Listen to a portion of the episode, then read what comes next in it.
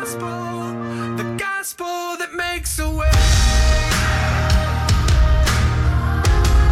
It's the gospel that makes a way.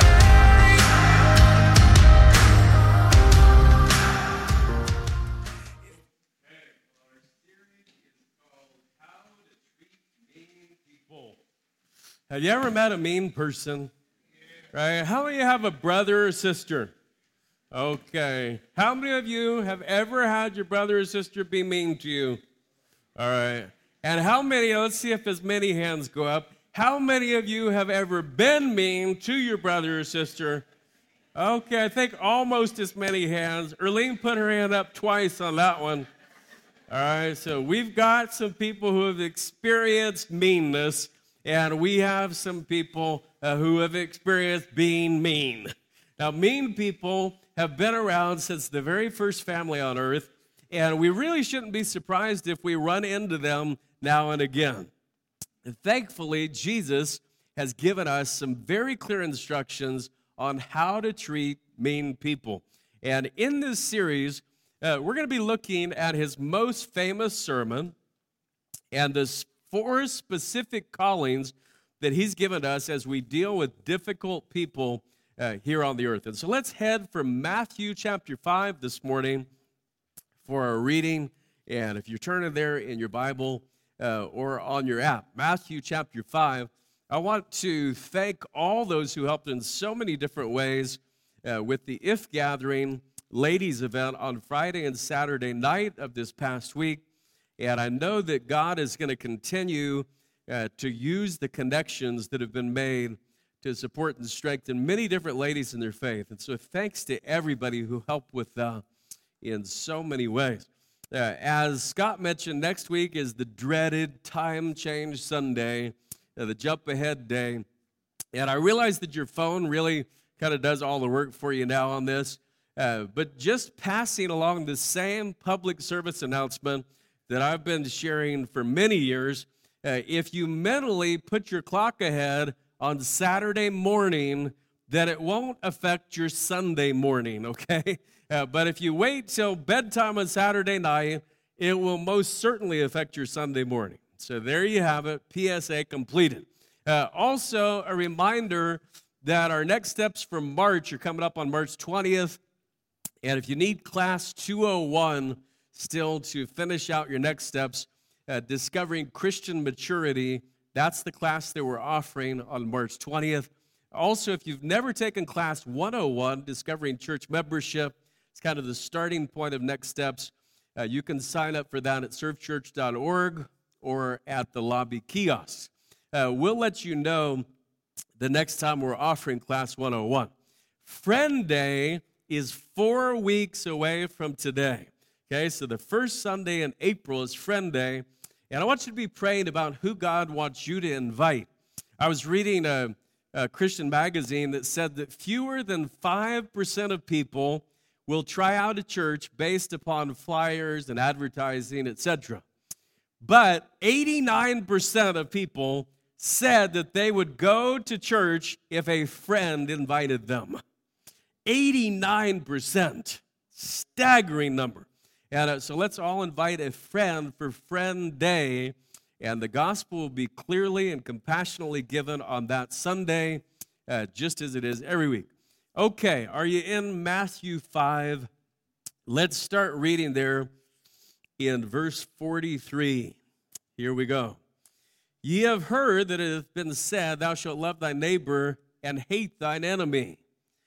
But I say unto you, love your enemies, bless them that curse you, do good to them that hate you, and pray for them which despitefully use you and persecute you, that you may be the children of your Father which is in heaven.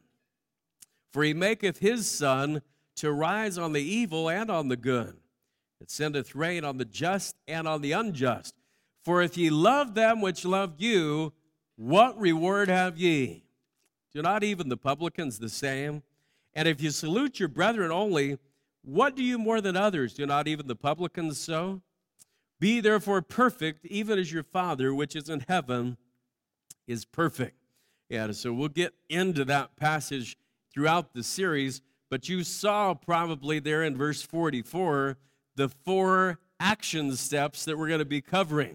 Love your enemies, bless them that curse you, do good to them that hate you, pray for them that despitefully use you and persecute you. And uh, we're going to spend our series breaking down these four Christian responses.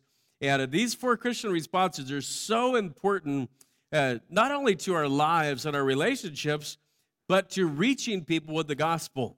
And so let's get into this this morning how to treat mean people. And this morning, in the first message, we're going to start with love them. Love them. Yeah, the notes are in your bulletin. Uh, they're also on the YouVersion app, and there are kids' bulletins. So make sure, kids, that you get those every Sunday. Now, here's the thing if you only like nice people and you only love nice people, your options on following the commands of Jesus will be extremely limited. The world is full of not nice people, right? This is a grouping which we mentioned previously, sometimes includes all of us, right? How many of you are a little more not nice before you get your morning coffee? Okay. Has anybody gone too long without your coffee and you feel like you may have even slipped into mean territory before? Right? You kind of didn't have your caffeine and you're just a little grumpy, right? I see some of you looking at each other, and that's kind of dangerous territory. Uh, don't be looking at other people. It's about you. Um, when, when I had uh, COVID in November of 2020, wow, it's already back then. Uh, I lost all my taste and smell like a lot of other people. And, uh, but mine, when it came back, it was distorted. And so it's still distorted to this day. So all meat tastes rotten, and eggs and beans, and, and coffee, even the smell of coffee just makes me ill because it's just so gross. And uh, I used to drink loads of coffee. And now I haven't had any coffee for well over a year. And I am a tea man now. And uh, it just, it's just not the same, people, I'm telling you. Um, but uh, if you see me in the morning and I haven't gotten my tea yet, then I may be a bit brisk with you. Um, but you know, we all slip into this this territory where we can be kind of mean to each other. And uh, it, here, here's the thing that we're going to look at in this first message. We're going to go back to the Old Testament to one of the most famous characters who's ever lived, uh, a guy named David, which I think most people in here would have heard of. Uh, before he became famous, he kept his father's sheep. And he also had mad harp skills, uh, for which he was chosen to play live music in the king's palace whenever the king was in a foul mood. All right, now let's just do a survey here. How many of you, if you're ever in a foul mood, do you listen to your favorite music and it helps you? You like to listen to some music, okay? Get, get your groove going. Yeah, so this is how King Saul was. When King Saul had this evil spirit come on him and this horrible attitude, the harp just really helped him. And, and early on, there were signs that King Saul was a mean person who needed soothing. Uh, but back to David, you may remember what made him famous. As a young man, he went down with his sling and five stones to fight a giant named Goliath. And the, the reason, the motive is so beautiful in 1 Samuel 17, it says that the whole earth would know that his God has mighty power. That's why he went down there. Yeah, that's, that's a great motive, by the way. Yeah, after that victory, David became a household name in Israel. All the newspapers had him in their headlines. Uh, quite a few of the top 40 songs had something to do with David, including a little hip hop ditty called Saul Has Slain His Thousands and David His Ten Thousands, right? Well, this song did not sit well with King Saul. He was angry and jealous and really angry because he was the king and he was in charge and he didn't get no respect. And the next day, David, according to his regular schedule, was once again playing his harp in the palace. And King Saul is sitting there and he's still angry and he's thinking about the song he heard him singing out on the street. And he starts looking at David and he starts giving him this weird, mean, ugly eye. Has anybody ever given you an ugly eye? Right? They just kind of look at you like really weird. You know what's really weird? It's when people give you the ugly eye when you're preaching. It, it's the weirdest thing because, like, you can't stop what you're doing and talk to them, but look at you like, you know, and sometimes you wonder, are they giving me the ugly eye or are they just, you know, having some eye problems? Um, but Saul started giving David the ugly eye, and he's sitting there on the throne with a javelin in his hand. And uh, David's playing the harp, and the king all of a sudden just ups and chucks the javelin at David. David, of course, ducked out of the way. Apparently, then David came back in the room to play some more. Right? He thought that maybe Saul had thrown the spear, like preparing for the annual Jewish javelin competition or something. Like, how did he not know? Was it him? Uh, it's kind of like they said if the mule kicks you once, right, it's the mule's fault. If the mule kicks you twice, whose fault is it? It's your fault, right? So uh, he sits back down, he starts playing the harp again, and uh, then Saul throws the javelin at him again. David started to think that maybe it's on purpose this time. And uh, so let's talk first this morning about escaping javelins. Escaping javelins. When you're dealing with mean people, how do you escape javelins? Uh, 1 Samuel 18 says at this point that Saul was afraid of David. Now, you kind of think it'd be the other way around, right? Uh, Here's a guy throwing javelins at you. But Saul was afraid of David because it says the Lord was with David. Now, how do we know the Lord was with him? Because he behaved himself wisely in all his ways. What does that mean? Well, for starters, he didn't throw the javelin back, right? He didn't stoop to the level of spear throwing. Now let's consider this. When a spear is thrown at you, how do you respond? Now, most people throw the spear right back, don't they? He threw it at me first. She was hateful to me first. And in doing this, we inadvertently define right and wrong based upon what other people have done to us instead of on morality. That's not how morality is measured. Uh, There's a big danger in returning the spears that have been lobbed at you. Here's what the big danger is you quickly become a competent spear thrower yourself, right? Uh, you start getting pretty good at throwing the spears. And it doesn't really matter what order in which the spears were thrown, it just matters that you've become a spear thrower.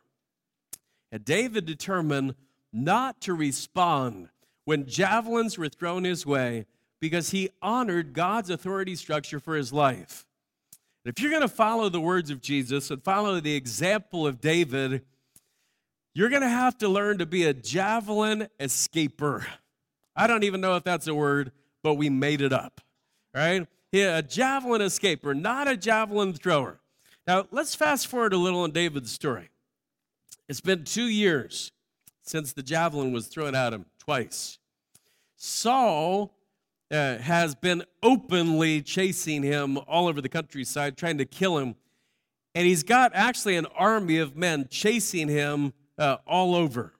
And David's entire thought process for the future has been put on hold. He's just trying to survive one more day.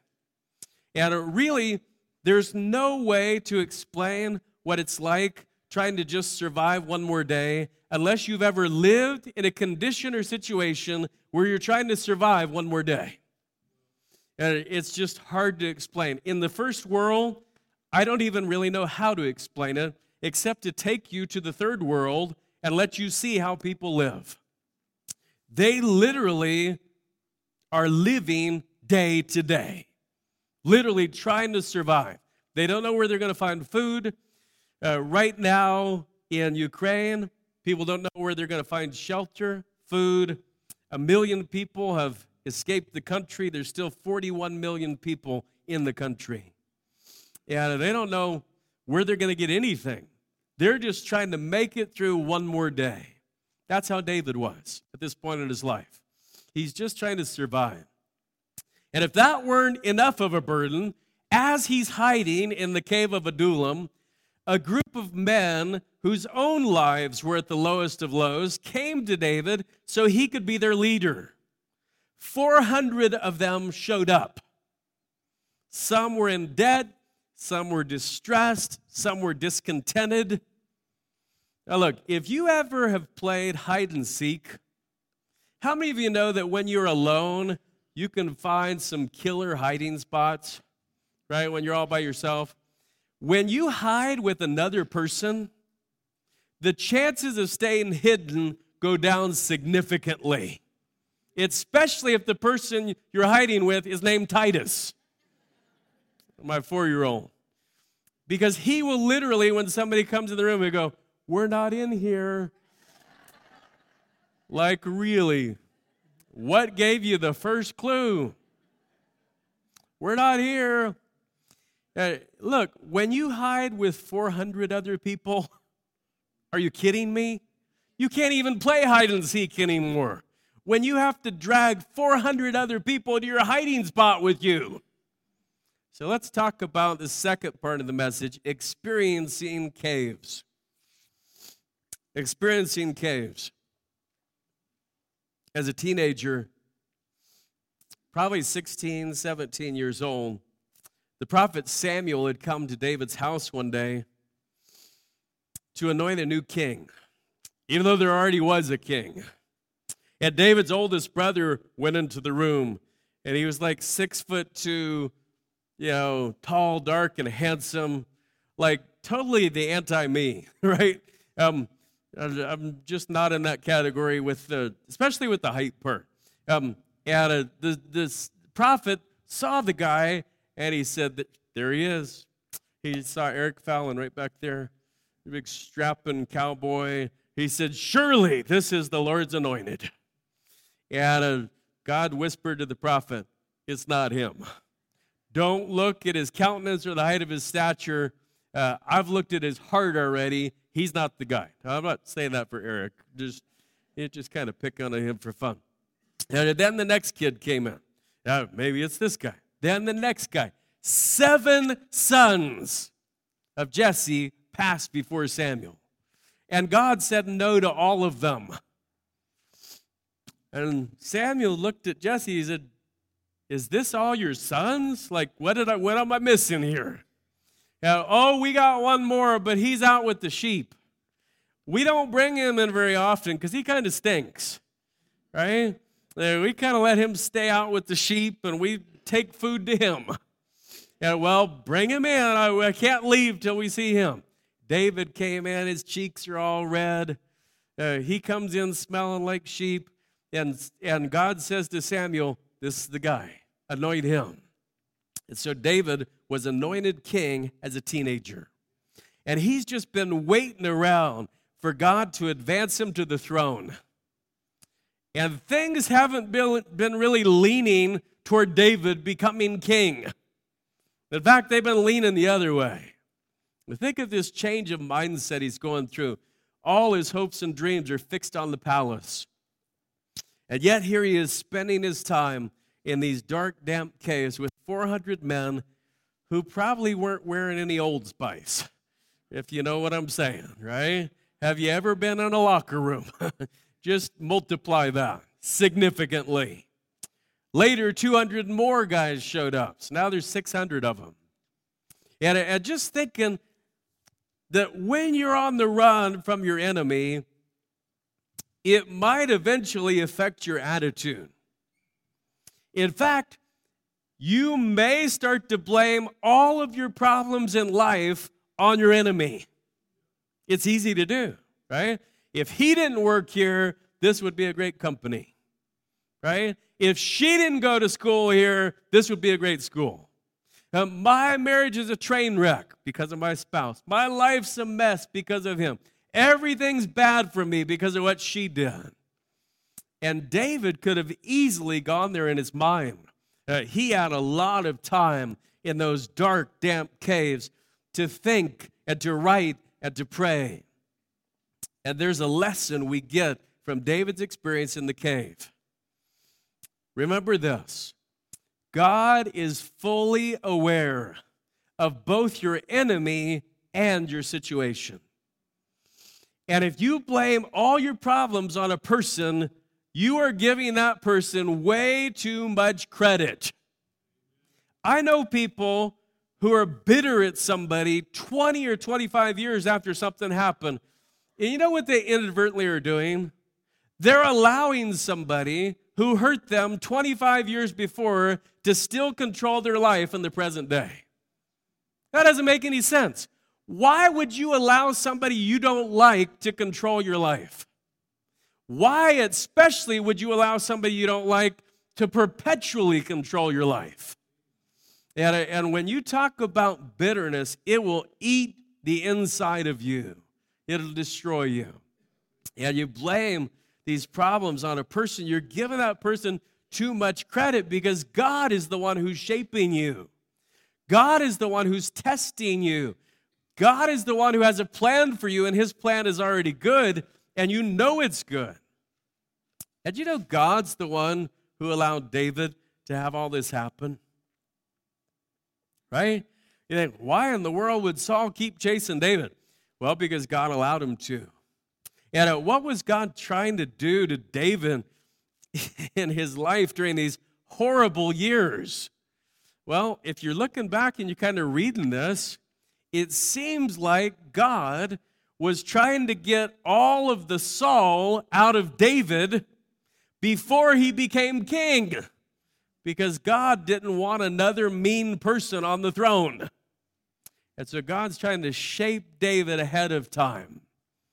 In 1 Samuel 24, Saul's chasing David with 3,000 men.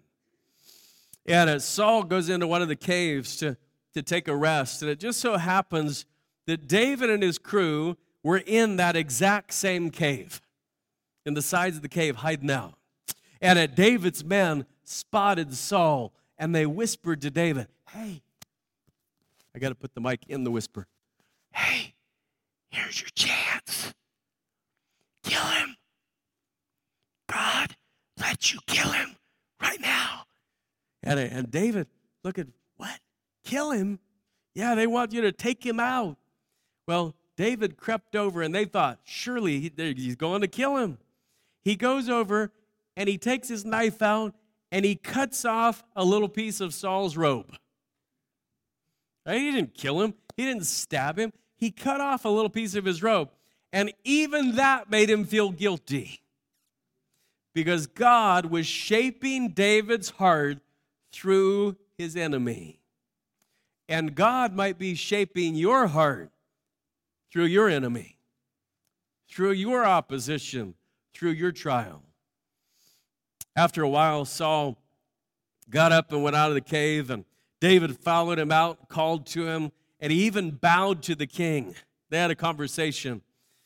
Had uh, a, actually, our small groups are covering that exact chapter in their lesson for today. But, but God allowed David to have a Saul in his life so that David wouldn't be a Saul. Now let's fast forward again. right? can you do this? Can we do it all together? It has been 35 years. That's a long time. 35 years. Is anybody in here younger than 35 years old? Anybody? Yeah, lots of people in here are younger than 35 years. So it's going to be hard for you to relate to this, right? You know that 35 years ago, now this is this is crazy, staggering, was 1987. Is that crazy? That's crazy, right? I was in high school.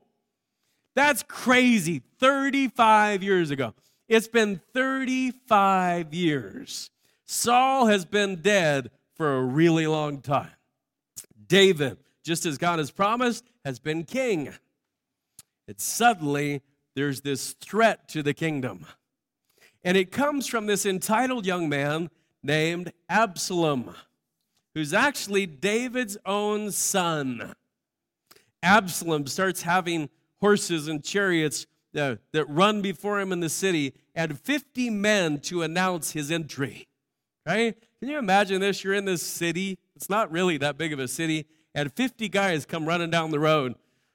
Absalom's coming, Absalom's coming, Absalom's coming. And everybody's like supposed to stop what they're doing, kneel down. The prince is coming.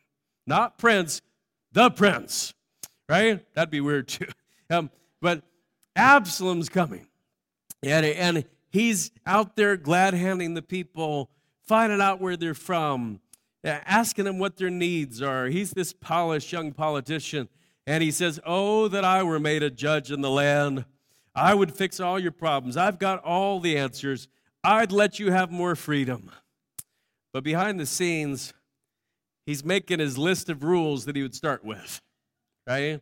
That's how all dictators sound. Do you know my grandmother used to hear in the 1930s in Holland, she used to hear Hitler on the radio.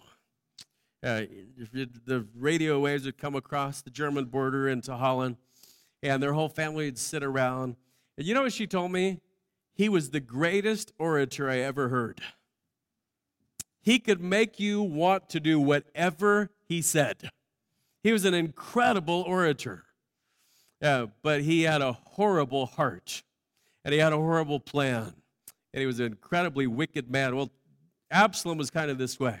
Behind the scenes, he's hiring people to lead a conspiracy against the king. And David can see this rebellion coming like a train wreck in slow motion, but he never lifted a hand to stop it. And when the messenger comes to tell him the hearts of the people have turned to Absalom. He doesn't call a meeting, he doesn't grab a sword. In fact, he tells his entire cabinet and his generals, We're leaving town. And then David, the king, the great warrior, the great king, walks out of Jerusalem barefoot with his head covered, weeping. Let's talk about encountering loss. It's the third part encountering loss. And, and this is a question of control. Who really has control of your life? If you feel like you have control, then loss is going to lead you to blame and retaliation and misery. But if you recognize that God has control, you'll be able to trust in His goodness even when the circumstances aren't good. And you won't play the blame game. You won't seek retaliation. You won't be focused on your earthly enemy. You'll be focused on your heavenly Father. And uh, remember what Joab said, or Job said, sorry, Job, when his life was turned upside down in one day. This is beginning of Job, chapter 1 and 2. He said this The Lord gave, and the Lord has taken away. Blessed be the name of the Lord. That's how David responded to Absalom's rebellion. And I'm sure it wasn't easy. But his early years of dealing with a mean king helped protect him from being a mean king. It all centered on one question Is it God's kingdom or your kingdom? Is it God's kingdom or your kingdom? I remember many years ago, uh, I had only been at Centennial for probably two or three years, and and we had these young staff members that uh, had, had been here for maybe six months or so, and and they came into my office one day with this list of grievances, and uh, it was like the 95 thesis that Martin Luther mailed on the door, right? And you know, I surely some of them were probably true, and and because you know we're human and we make mistakes and we have have problems, but they had all these reasons why this is just a horrible place and and we don't want to be here and it's it's bad. And uh, I read the list and and they told me all about it, and uh, I started to talk. And before I started to talk, God impressed on my heart. You have been a person with a list of grievances before. Don't be an idiot. Yeah, that's kind of what God whispered to my heart. Don't be an idiot. Has God ever told you don't be an idiot? Right? In so many words. And uh, so I said this to him. I said, You know, I've been in your situation before. And when I went in to talk to the pastor about it, he was really mean to me. He yelled at me. He basically threw me out off the property. Bye bye. See you later. You're gone. We don't need you anymore. And I said, Because of that experience, I'm going to tell you this I love you. God has a plan for you. We don't need to talk about this whole list. You guys want to go? Go ahead. I have no idea where that came from. It wasn't in my human heart to do it, right? Normally, when people tell me they don't like stuff, it makes me not feel so good, right? It makes me feel like maybe it's my fault and I need to fix it or whatever. You know, you know why God allowed me to say that that day? Because I had already been there. I'd been on the wrong side of it. And this is where David was. David had to choose is this God's kingdom or my kingdom? Now, here's the thing, and I think we put this in your notes. This is so crucial, it's so important. If you choose door number one, that it's God's kingdom, you may lose everything. You may walk out of town barefoot without any possessions or provisions, fully relying on God to sustain you. However, if you choose door number two, this is my kingdom, you will become a Saul, trying to control all the outcomes, trying to manipulate the process, thinking that you have the power to change God's will through your human actions. David chose door number one. You know what he found out? God still wanted him to be king. And what does this have to do with enemies? Everything. The only possible way you can love your enemy is to believe that God is in control of your life. Right? If you think your enemy's in control of your life, you're in a bad place. If you think you're in control of your life, you're in a bad place. But if you believe that God is in control of your life, you can recognize that Jesus wants you to love your enemy, even when you don't understand, even when you don't feel like it, even when the circumstance calls out for a different response. And a loss will either push you toward clutching control or it will lead you straight into the arms of Jesus. I love what Jesus said for those who are facing enemies and loss and negative circumstances and wars they didn't ask for and pain they didn't plan and abuse they didn't invite. This is in Matthew 11. He said, Come unto me, all ye that labor and are heavy laden, and I will give you rest. Not just physical rest, soul rest. How could David feel secure in God during the middle of a coup d'etat? Well, it goes back to one of the most difficult days in David's life. It was before he ever became king. He and his men were returning back to their village, place called Ziklag, in Philistine territory. And as they got closer, they saw smoke, lots of smoke. Their entire village had been burned to the ground. Their wives and children had been kidnapped. His men were out of their minds with grief and anger, so much so that they're talking about stoning David to death just because he's in charge during these circumstances. And 1 Samuel 30, verse 6, has this sentence that jumps off the page. This is so big. It says, But David encouraged himself in the Lord. David encouraged himself in the Lord. So now he's at this time. And they're saying, David, Absalom's trying to take the kingdom. What shall we do? David said, Well, let's trust God. But shouldn't we try to stop him? We have to do something. No, that's God's job. He's in charge, not me. Have you ever been with somebody who just believed in God during difficult circumstances? It's weird. right? You're around somebody and everybody else is running like a chicken with their head cut off. We got to do something. We got to do something. And just it standing there. I, the first pastor I ever worked for was just like that. You'd run into his office and say, Pastor, Pastor, we got an emergency. We got an emergency. And he just kind of looked at you, well, you know, there aren't really any emergencies, he said. Like, this is an emergency. Get up. Let's move. And, uh, and he just kind of walked through the building. And he kind of, this is a dire emergency. There aren't any emergencies. You know what his whole thing was? God's in charge. God's in charge. And uh, if we could get that into our heads, we can have the right mindset during this storm. Now, let's talk about this last part as we finish up embracing adversaries. Embracing adversaries. Absalom's army was ready to attack. Now, They needed to get rid of those who were loyal to David. They especially needed to get rid of David. And so David called in his generals to organize a defense, and one third of the men he would go out with General Joab, one third would go with General Abishai, one third would go with General Ittai. Uh, After the meeting, David spoke to all the soldiers and all the people who were gathered. This is in 2 Samuel 18. And he said, Deal gently for my sake with the young man, even with Absalom. David loved his enemy. And later, when Absalom was killed in the battle, David was overcome with grief.